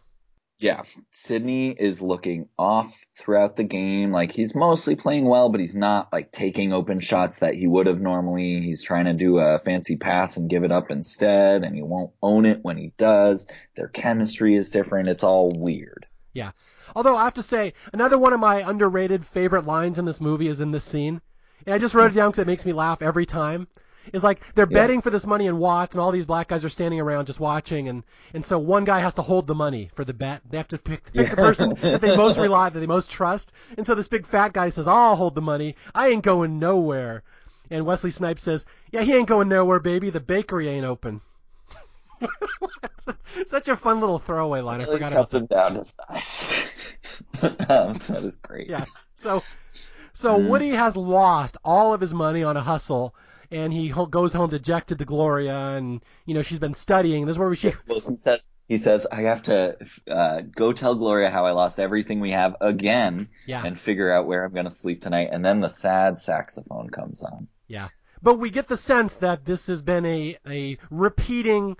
Uh, Yeah. pattern in their life that Woody will always lose the money. He's so good at basketball and so good with his hustle, but he's gonna do something dumb and lose it, and he's he's done it again. Right. And and he already knows the routine. I can't sleep at home. Like exactly. Yeah. So just a sad, the sad life of poor, poor Billy Ho. And he goes home, and although there's a great, uh, this will set up a great joke later in the movie. He goes home to tell Gloria that he lost the money, but before she gets the bad news, she's excited because she's been studying a very important question for her Jeopardy research. What's that one? Uh, it's uh foods that start with the letter Q. yes, she has studied the. How many are there? I think she says there's nine or something. So she, yeah, so that's I realize there's an inconsistency in the movie on it. At this point, she says she she just says I learned a lot of foods that start with the letter Q, and then she says one of them. She, I think she says quince, and she says I got seven more. But then later in the movie, when Jeopardy comes up, he, uh, Billy leans over to Sidney and says she knows seven of these. Oh. Well, you could say that's a plot hole, or you could say Billy just doesn't listen. A hundred percent. yes. No, Billy sucks Billy sucks. as a boyfriend. That's right. We're calling you out, Billy Ho. Get your get your shit together, Billy Ho. Yeah.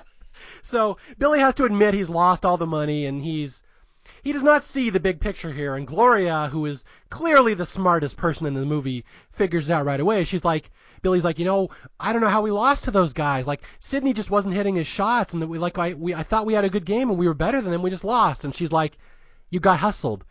And he's like, no way. Sidney wouldn't hustle me. We're friends. We're partners. And she's like, he hustled you. And Gloria, of course, says, her first instinct is, let's go ask for the money back. And so Billy's like, no, no, no, you, no, no, we never, ever ask for the money back. And she's like, why? And he's like, well, it's a guy thing. Guys know that you don't ask for the money back. And she's like, guys are stupid. Let's go ask, I'm going to get my money back now. And so this, what did, anything else pop up in her discussion here? Um, it, just that it flashed through my head like as a kid growing up, this is like you get bullied and you lose your five dollars for lunch or whatever, and your parents then go over to the house of the kid who bullied you, and the parents are all gonna sort it out, and like that's the most mortifying thing about it. Yeah. It's like, like not, not that you lost it, da, da, da, da, da, da, da. It's, it's that, you, you know, in this situation, that the girlfriend got involved. He's, he's just totally emasculated by it. Although she does have some good life advice here. And this is hmm. actually the underlying message of the movie. Again, this isn't really a basketball movie, it's about life. Sometimes, Billy, sometimes when you lose, you actually win.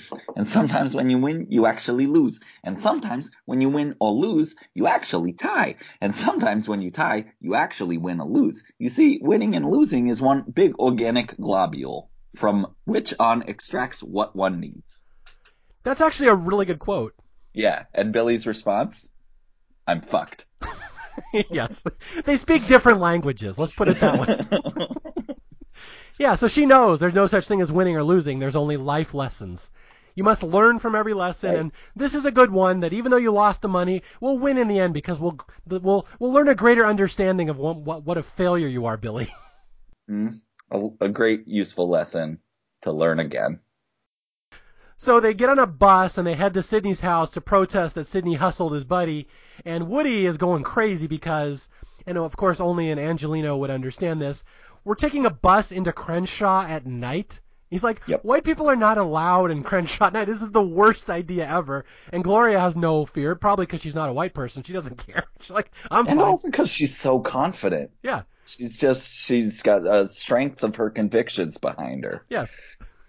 So they go up, and this is where we Gloria meets Mrs. Deane, and they hash out the ethics of hustling. If you're allowed to hustle your partner, and like, are there there's ethics in hustling? There's rules, and the two women hash it out. And meanwhile, Billy's in the living room, looking all ashamed that the black guys are just taunting him. That just they're like, "Why are you here, Billy? Your girlfriend dragged you over here." Mm-hmm. And they're like arguing, and what I think Wesley has a line here.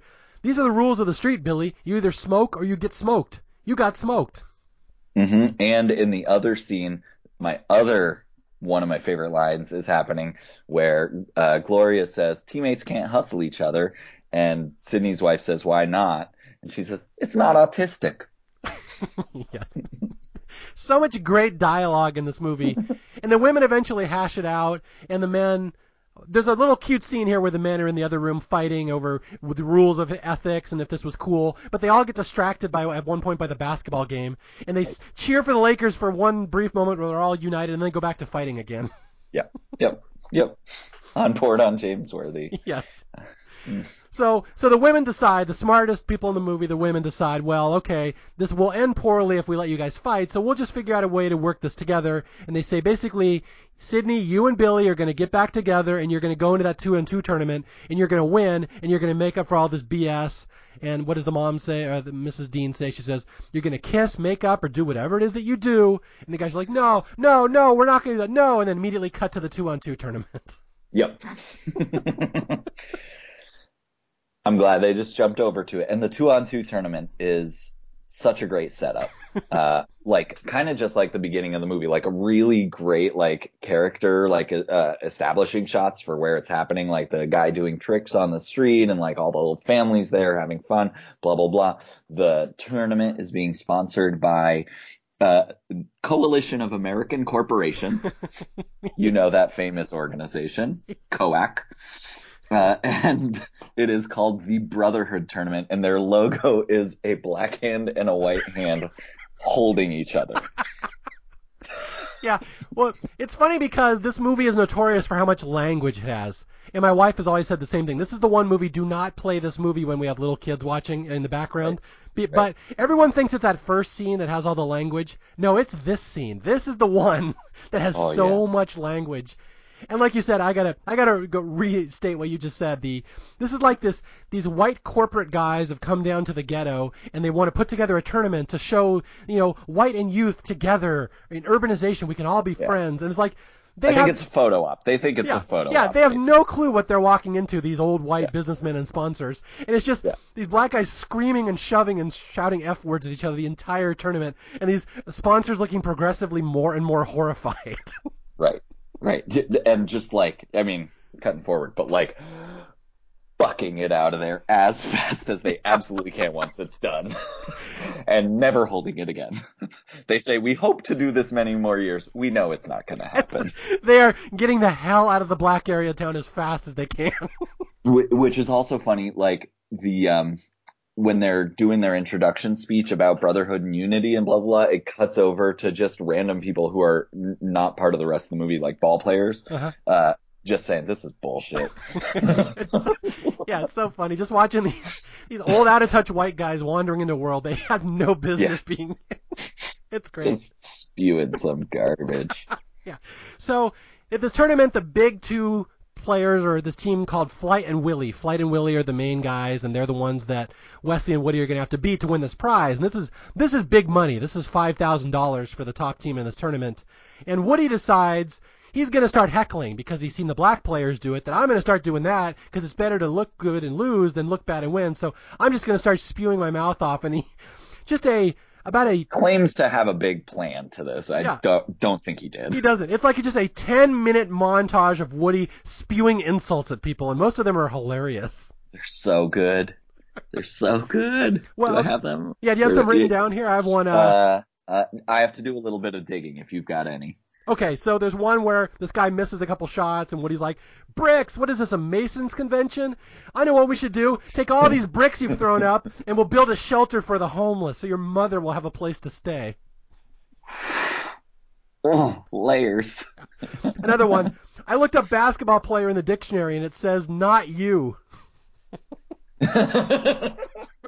That's like beautiful in its simplicity. Yeah. I like that.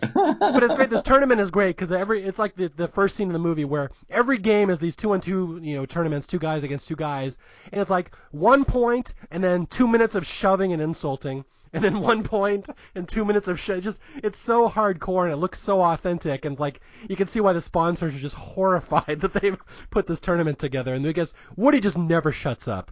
Yeah. Yeah. it's it's it like this scene in and of itself is like a magnum opus. just Billy just laying out like solid like 10 minutes of material. And not only that, but he's embarrassing his teammate. That's yes, we get so this is what happens is that it uh amps up their their relationship and and Sidney keeps telling him to to just stop. You're embarrassing us. You don't know what you're doing. You are pissing off our competition. And Billy's like, that's that's what I need. These guys look like they're tightly wound and they're the type that'll play bad when they're angry. And let me guess, you're the type that plays well when you're angry. And da da da da. what does he say? I'm in the fucking zone. Yeah. Which they then later uh, put on uh, Nike put on some shoes. Oh, they put this is the we're in the fucking zone. Yeah, they made like a like a short run. Uh, we're on. I'm uh, I'm in the fucking zone. Uh, pumps or so that was Reebok. Must have been Reebok. Yeah. I don't think my parents would have bought me those shoes. I'm in the fucking zone. Really? they would not be allowed in the Mormon temple. Yeah, that, just tell them. Yeah, you got to tell them that's what the Mormon temple is called. It's called the fucking zone. I mean, they have tons of kids, mom. That's it, it's yeah. logistically that's how it works. Oh, never mind. All yeah, right. no, they're trying to make us pair together. It's the fucking zone. You gotta stay in. You gotta stay in the community. You just got my podcast banned in Utah. Thank you. Oh, oh no, we lost that one listener. I know it's terrible.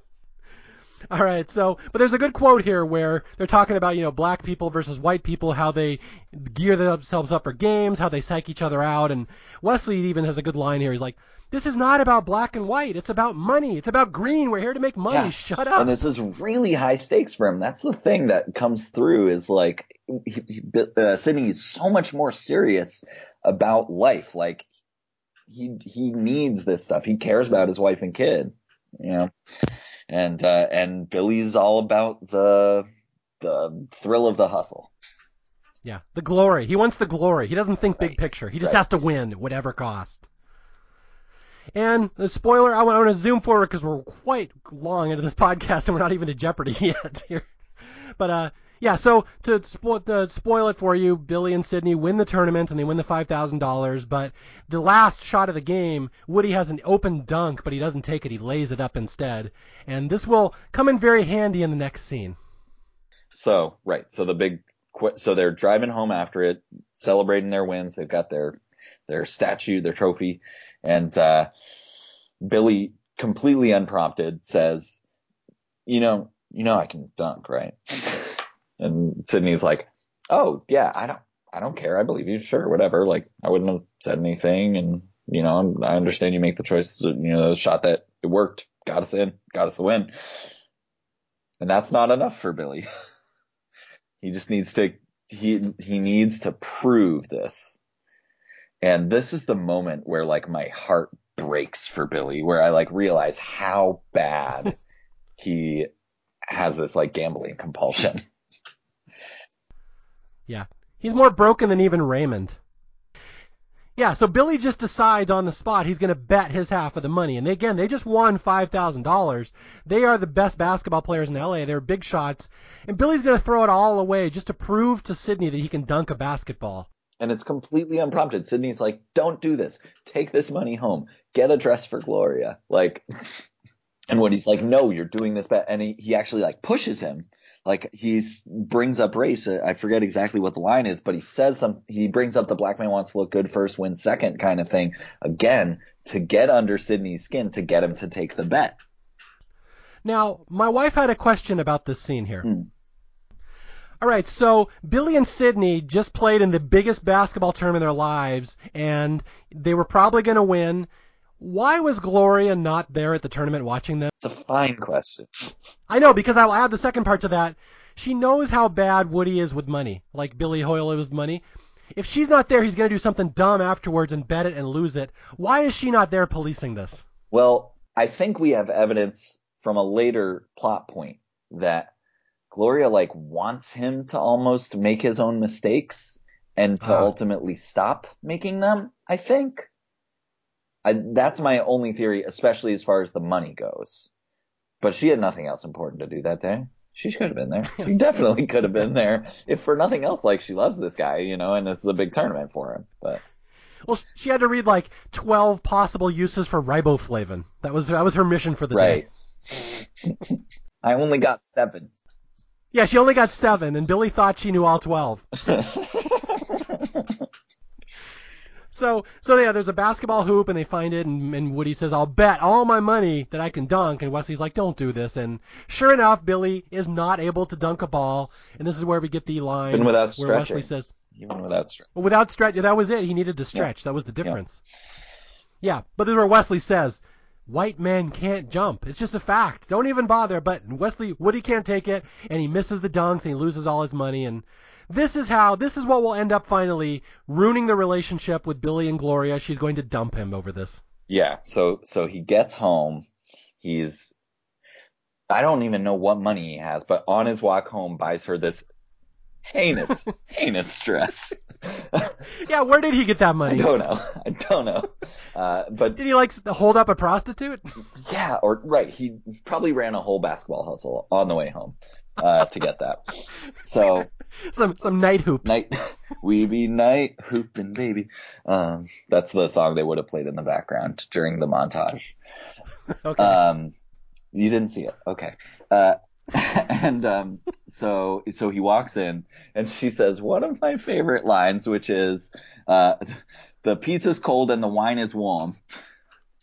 to him, she's, which makes me think like, did she want this red wine cold? That's gross.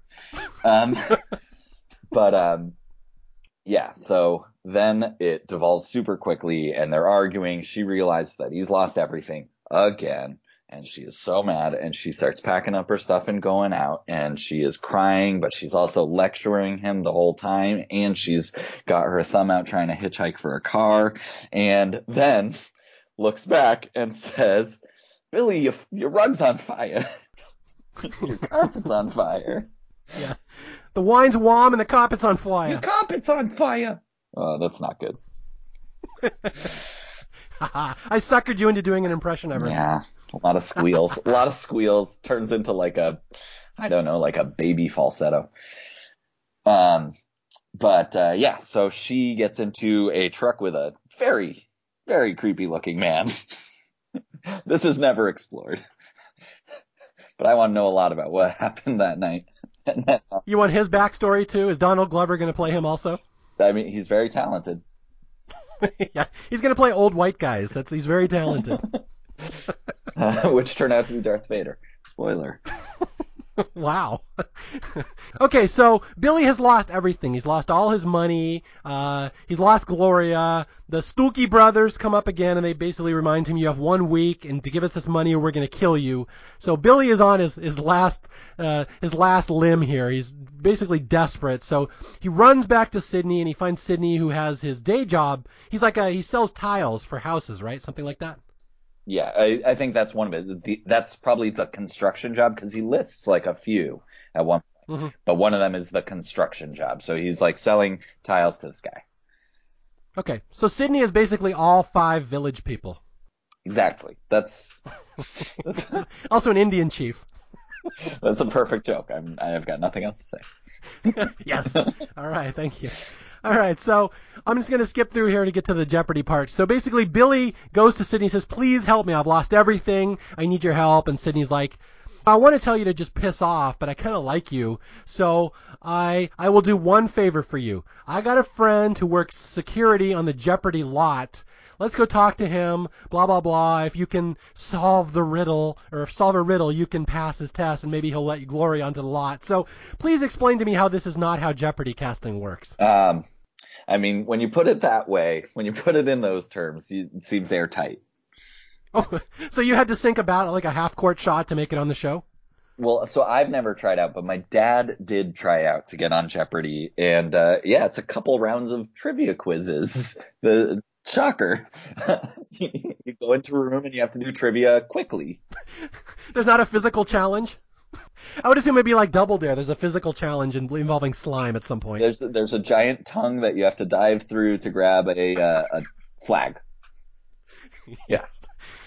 So to make a long story short, this this security guard, you know, Woody passes the test, he makes this basketball shot, and Gloria is suddenly allowed to go on Jeopardy, and we cut to immediately an actual TV taping of Jeopardy where Gloria is now there and Alex Trebek's there and everything, and one of the most iconic scenes I can think of from a 90s movie, the Alex Trebek Gloria interaction. So great. It's so great. And she played this, I think, I mean, there are a lot of good deliveries from her in this movie. I think her acting is incredible, but she plays the nervousness of a person who's kind of not supposed to be on Jeopardy and is definitely like she's like surrounded by like some like astrophysicist and some other guy and and she's introduced by the Jeopardy voice uh as a former disco queen. She's not even currently a disco queen.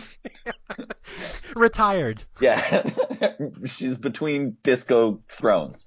Um, but this is like this is like the uh, the opening of Weird Al's "I Lost on Jeopardy" video. She's up against a plumber and an architect, both with a PhD. Yes, exactly. and she's so she's incredibly nervous at the gate, but then she realized these are her categories. They've got the foods that start with the letter Q, and uh, and like popes is another one she studied, and uh, president, U.S. presidents is one she studied, and blah blah blah. So um, so like they play it so well of her getting it wrong, getting it right, finding her legs, and then taking off.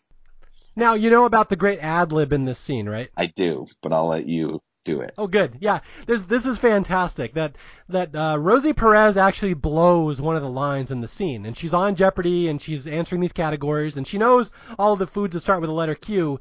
But then there's a question about Mount Vesuvius, the uh, volcano, and Rosie Perez actually blows the line. She says Mount Vesuvius. Vesuvius. yeah, and Alex Trebek is such a pro that he just goes with it. He's like, "Oh, let me check with the judges," and he goes to the judge, and he's like, "Yes, that's fine." It's like that was a total ad lib by Alex Trebek, he just as if it was like a real question on the show, and it's perfect. And what Trebek has said in post uh, in an interview about that scene is that like, and in reality, we would not have accepted it, but we did for the film. That's right. Yeah. Team player. Yeah, yeah. But like the judges knew to give a thumbs up. Like they all ad libbed like perfectly in line for the scene. It's so good. but it's funny. I can say that line to almost anybody from who's my age or grew up in the 80s or 90s. Mm-hmm. Just say Mount Vesuvius, and you know exactly what scene you're talking about in which movie. Yeah. So it's yeah. fantastic. Mm-hmm. Yeah, it's a perfect line, and it is not even an ad lib. It's a mistake. Yeah, she blew it. Mm-hmm. All right, so Gloria dusts everybody on Jeopardy because this is what she's been studying for her entire life, and all of a sudden they're rich. Yes. And their problems are solved. And they have so... a giant plastic jar filled with fifty dollar bills. yeah, is that how they pay out on Jeopardy? Is it in the, the jar system? It's. I wish my dad had gotten that far. He didn't. oh, you never got the jar filled with cash. No, no. We just we just got the try out again next year. Too bad. Too bad. But everyone gets that. Everyone who wins gets. It. Oh, so you get like the consolation prize of an empty jar if you don't win? yeah, just in it like is one little piece of paper that you grab out that says try next time. There's one sad tear going down the inside of the jar. and you're supposed to fill the jar with your tears over the course of a year to motivate yourself.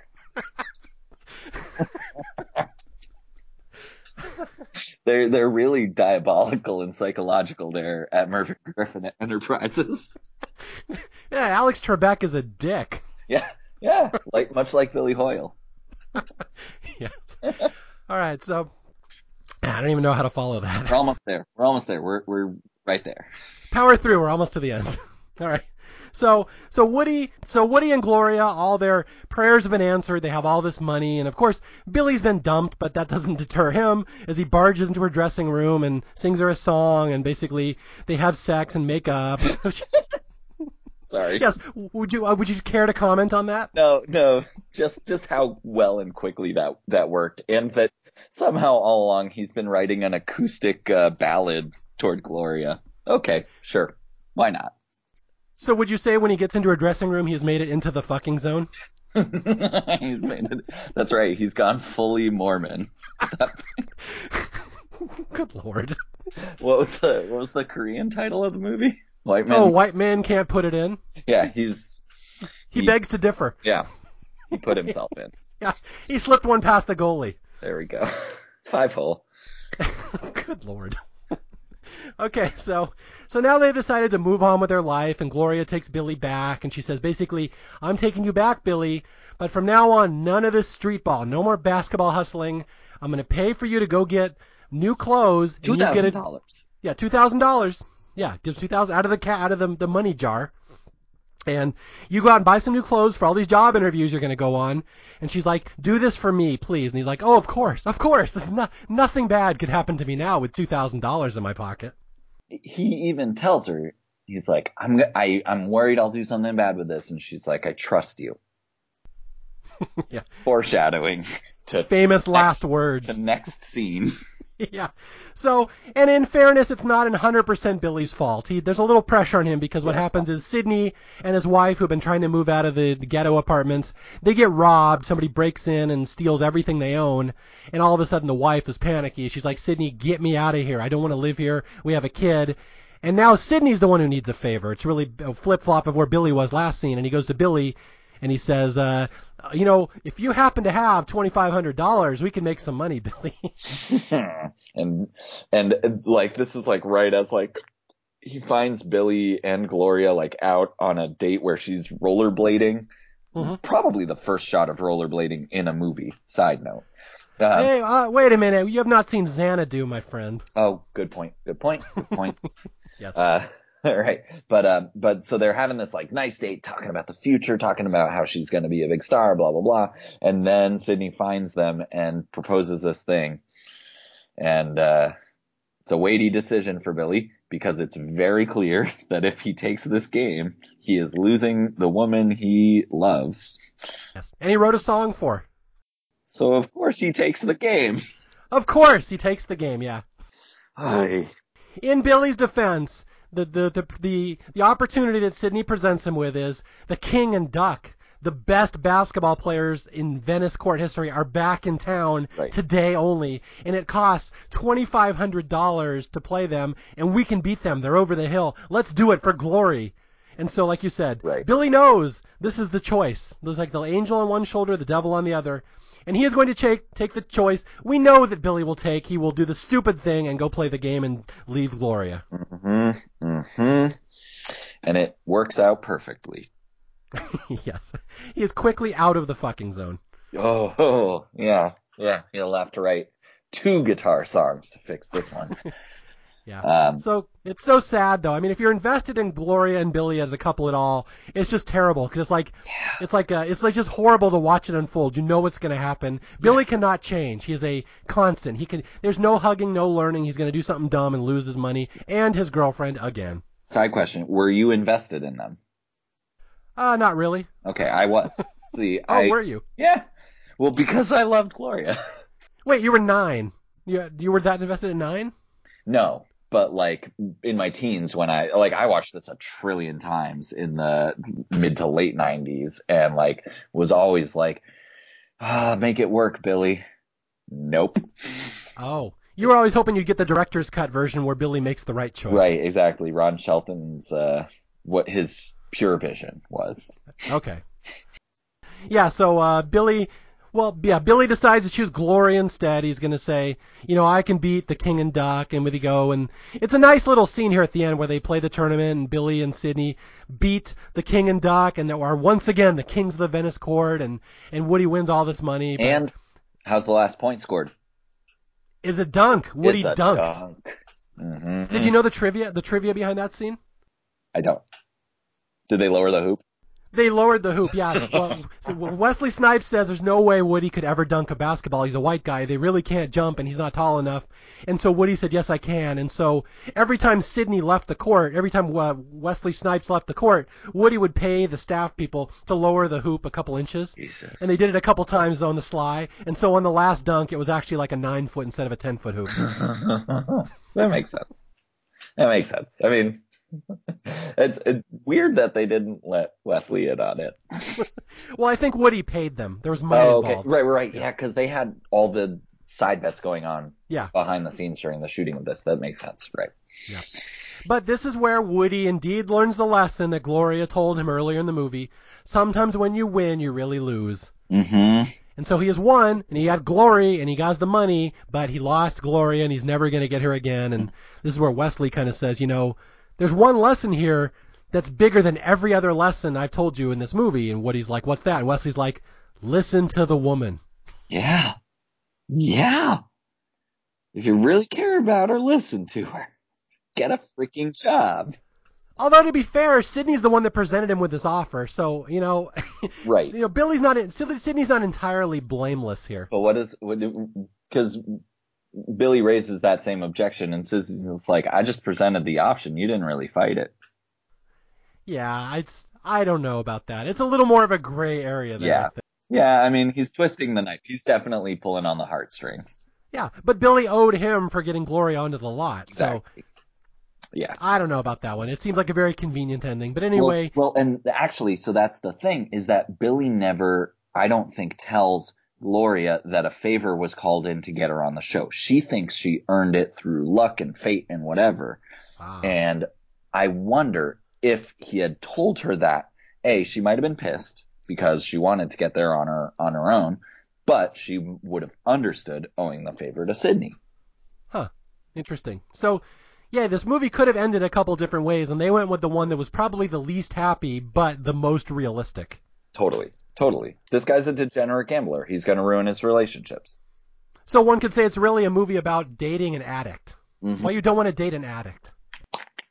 There we go. It's an addiction movie. It's an addiction movie. We found the genre. Wow. That makes total sense. I'm happy with that. Yeah. And so the movie ends with Wesley and Woody just going back to the Venice courts to go hustle people again. Basically going to restart the movie right where they were at the beginning. Full circle. Nobody's learned any lessons. We're just going to go back to what we are. It's the, uh, the frog and the scorpion. I can't change my nature. This is what I do. And uh, it ends with them and arguing over whether white people can hear Jimi Hendrix or not, which is good. We're going back to that Yeah, again. No one has grown at all. Yeah, no one has grown. Although there's a great line here at the very end of the movie where Wesley Snipes says, "You know, you don't tell me you can hear Jimi." He goes, "You can put a cat in the oven, but that don't make it a biscuit." Mm-hmm. Oh, that's a good one. That's a really good line. And that is the end of the movie. We are right back, basically where we started. No hugging, no learning. Right back to the world of street hoops, and Yeah. we've learned a lot of valuable lessons about respect and perception and race and hugging and learning, and most importantly, listen to the woman. Always listen to the woman, Adi. It's exceedingly important. yes. um, all right. So, uh, do we have much more to do? Uh, that's the end of the movie, but I know you had a couple side stories you wanted to bring up. I have one that I want to bring up as well. Like, did you think we did we leave anything out? Is there anything important? How does this movie affect your life? What what do you have for me? I so I I just have a couple other Gloria lines that I absolutely love. Uh, so one of them was uh, uh, just my fam. So just the way Gloria made her way into my family's life. Uh, one of the lines is uh, from early on. Billy, you're so stupid. We just say that to each other all the time. You're so stupid. um, and uh, that line is followed up with uh, one of my favorite lines, which is, "You should, you should have said you love me infinity plus infinity." Yes. Right after they d- debate whether there's a difference between infinity and infinity plus two. Is that like the inflexive property or something? I kind of forget the math formula there. I I don't think Jeopardy asks about it, so I don't think she really understood what she was talking about. Okay. That does lead me into one thing. I have a, a, a Rosie Perez story here. This is one I always love telling that she was on a talk show right after this movie came out and, and I, I forget if it was Letterman or Leno or I don't know, but they were talking about how she just got a new car.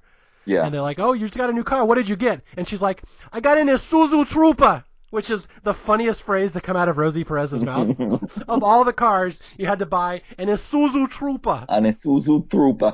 Now that makes me think this is not relevant or useful that there should be some movie with Rosie Perez and Arnold Schwarzenegger together because they mispronounce similar vowels. It's on the Isuzu Troopa. No, it's not. It's an Isuzu Troopa. Rosie Perez and Arnold Schwarzenegger as phone sex operators. Uh, now, whatever, like, Rosie Perez is really interesting because, like I said, some people cannot stand her voice. Yeah. But I like the movies that she's in because she's so distinct a character. Like she absolutely was perfect for Gloria. There's one she did with Nicolas Cage and Bridget Fonda where she was like a shrew wife that I loved her in. I forget what that was called. Uh, it could happen to you. It that was it. it. It could happen to you.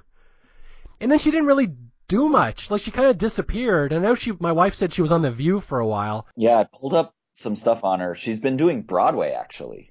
Oh, Yeah, so she's gone legit or whatever. Not that she wasn't, but like, yeah, she's gone higher level, I guess. It's tough. It's tough also for it's. It, I'm sure some of it is the realities of aging women actors uh, have a tough time getting roles until they're grandmothers, and then uh, also women of color they just have the least roles of any category in col- uh, in um, Hollywood. Hmm. and also you can't pronounce basic words. well, so that's a thing that she took issue with um, in the oral history because uh, Ron Shelton said that in one of the um, one of the interviews after the movie. Ron Shelton said uh, that like she did this role so well because she can't speak any other way, Ah. and she talked about that that did that hit, that one sentence did damage to her career, and it wasn't true. That she Really? has done like characters that have like you know made it in corporate America using a really kind of you know plain voice with without uh, a lot of inflection. really? Yeah, Hmm. Is she like doing Shakespeare and stuff on stage now?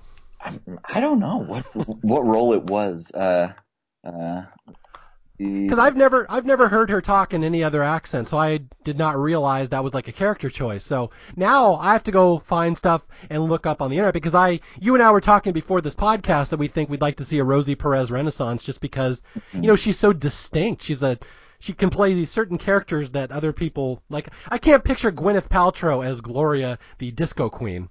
Right. Right. I think they were talking about um some, some Al Rachel Shields. Is that an actress? I'm sure it is. I don't know who it is though. Some like '90s Rachel Griffiths. That's who. It Oh, was. Rachel Griffiths. Yeah, I know her. I think that's a character that Donald Glover plays. Uh, the younger version. Uh, yes, she's doing a bunch of different things on Broadway. Uh, from 2003 to 2007, she had four different roles in different Broadway comedies. Uh, ones I don't know, but uh, then she was recently in something called Fish in the Dark. Huh. Yeah. All right. Well, a little homework for our staff picks listeners. Go look up Rosie Perez and see what see what she's been up to. Yeah, and and find clips of her doing characters that are not disco queens from the Bronx, and record her voice and send them to us. yes. All right. Uh, a couple things before we sign off here. Wesley Snipes and Woody Harrelson had such amazing chemistry. Um, a lot of people maybe didn't know, don't know that they were friends before this movie. They were in a movie called Wildcats back in the 80s with Goldie Hawn, that they knew each other. So they kind of had a pre-existing friendship when they did this movie, and this is one of my favorite buddy movies of all time. Again, I love Woody Harrelson in just about every movie he's ever done. I love Wesley Snipes in just about every movie he's ever done. They're so fantastic here. And you'd think, because of their chemistry, that they'd be amazing if they worked together again. I'm telling you right now, do not ever see Money Train, their second movie together. It's terrible. So bad. Oh God, I don't even know how it's so bad because I like the two of them. But yeah, you'd think their next movie would have been good, but it wasn't. So let's just pretend this is the only one they did. hmm Yeah, yeah. That's what history should tell us. Yes. And the other thing I want to just reiterate to people is that even though this seems like a basketball movie, it really isn't. And I will say again, I have a friend, he lives out here in LA, he's a theater guy, and he, my age, he's like in his 40s, and he never saw White Men Can't Jump when it came out because he thought, oh, it's just an urban basketball comedy. I don't want to see sports movies. And I finally talked him into seeing it because I did a write up on this movie on my website a couple years ago. And he's like, all right, I'll give it a chance. And he's like, that was one of the best movies I've seen from the 90s. He goes, I cannot believe I've never seen that before. Why didn't I see it? And I'm like, because you thought it was a basketball movie. And he's like, I was shocked how good it is. So this is the type of movie, if you don't like sports movies, give this one a chance. It's so different. And like uh, Adi said, there's no genre. It doesn't really fit into anything. It's just, it's basically Bull Durham, which isn't a baseball movie. It's about life. Life as seen through the perspective of sports, but it's about life. Yeah, and people thinking really deeply about these very everyday things, uh, and like, but not doing that in a in a academic way at all. Like they're hilarious philosophical lines about basketball, about gambling, about relationships, and uh, and it's so fast. The movie just moves. It's great yeah, there's this, like, I can think of a few movies that have as much energy as this one. It just, from the moment of the first credits to when they start, it's just energy and energy and energy and, mm-hmm. and great dialogue. That's the thing. People love Quentin Tarantino because he writes great dialogue. Listen to a Ron Shelton movie sometime. It's like mm-hmm. poetry. Like his, I love his dialogue. I love the way he writes character scenes. Yeah, yeah. And it just snaps. Like all the, uh, the basketball argument scenes are just like you don't want them to stop. You just and and you don't you also never know when they're going to stop because they're not following a normal sports scene pace at all. Like they're all about the conversations. They're not about the hoops being made. Yeah. And again they don't it doesn't feel like you're watching a movie. It feels like you're just watching a bunch of people talking. Mm-hmm. that's the greatest dialogue it doesn't even sound scripted because it probably wasn't in a lot of cases. Yeah. Right. Right. And and credit to the the production team for putting people in, putting the right people in the spots to do that. It's a great movie. Yeah, hopefully we have done it justice. That is one of the bigger movies we've done on staff picks. And I really hope we captured the right spirit and flavor of it because this is one that I really want everyone to know, not just people my age who grew up as it was a seminal moment that popped up in my lifetime. Like at, at a time when history and pop culture was changing, this was like the litmus test. This was the big movie that kind of signaled that it was a change in what culture was kind of looking like at the time. So it's just I, I have very strong feelings about this movie. I love everything about it, and I'm really glad you were here to talk about it with me thank you so much for uh, for having me on to talk about it. It gave me a chance to remember everything I love about it. I hadn't seen it in maybe like seven, eight years, uh, and and this conversation was so much fun. Uh, sorry if I rambled at some points, but uh, I had a great time. Uh, so thanks again. All right, and just like the sponsors of the tournament said, let's do it again next year. and then run. yes, run away. It's all over. Thank God. All right, again, my name is Mario Lanza. This is Staff Picks. If you need to reach me, you can reach me at staffpickspodcast at gmail.com or on Twitter at Mario J. Lanza. Until next time, I'll be out looking for more movies that need a little more love, and I'll find somebody interesting to come on and talk about them. I'll talk to you guys later. Bye.